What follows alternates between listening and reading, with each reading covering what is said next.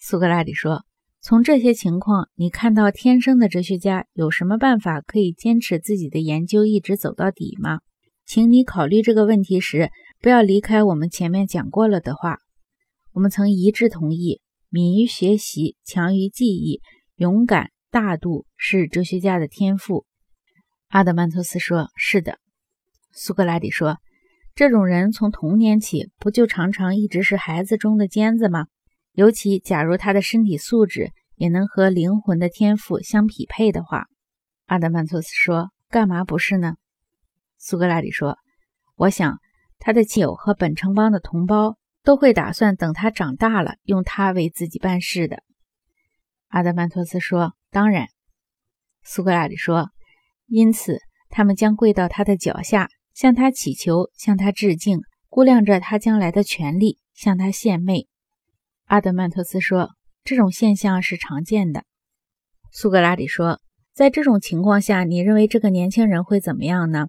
尤其是假如他是一个大邦的公民，在这里富有财产，出身高贵，再加上人品俊秀、身材魁伟的话，他不会野心勃勃而不能自制，幻想自己不仅有能力支配希腊人的事物，而且有能力支配希腊世界以外的事物。”于是妄自尊大、骄奢自满起来吗？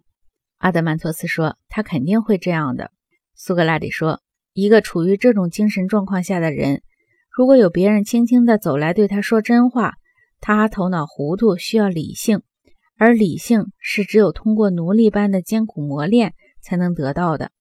你认为在这种恶劣的情况下，他能容易听得进不同的话吗？”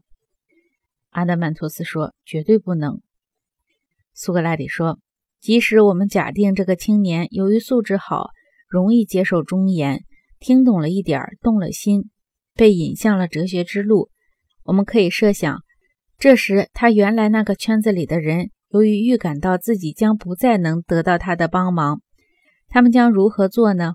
他们就不说任何话，做任何事来阻挠他被说服，并使任何想说服他的人都无能为力。”既用私人阴谋，又用公众控告来达到这个目的吗？阿德曼托斯说：“这是完全必然的。”苏格拉底说：“那么，这个人还能继续研究哲学吗？”阿德曼托斯说：“根本不可能了。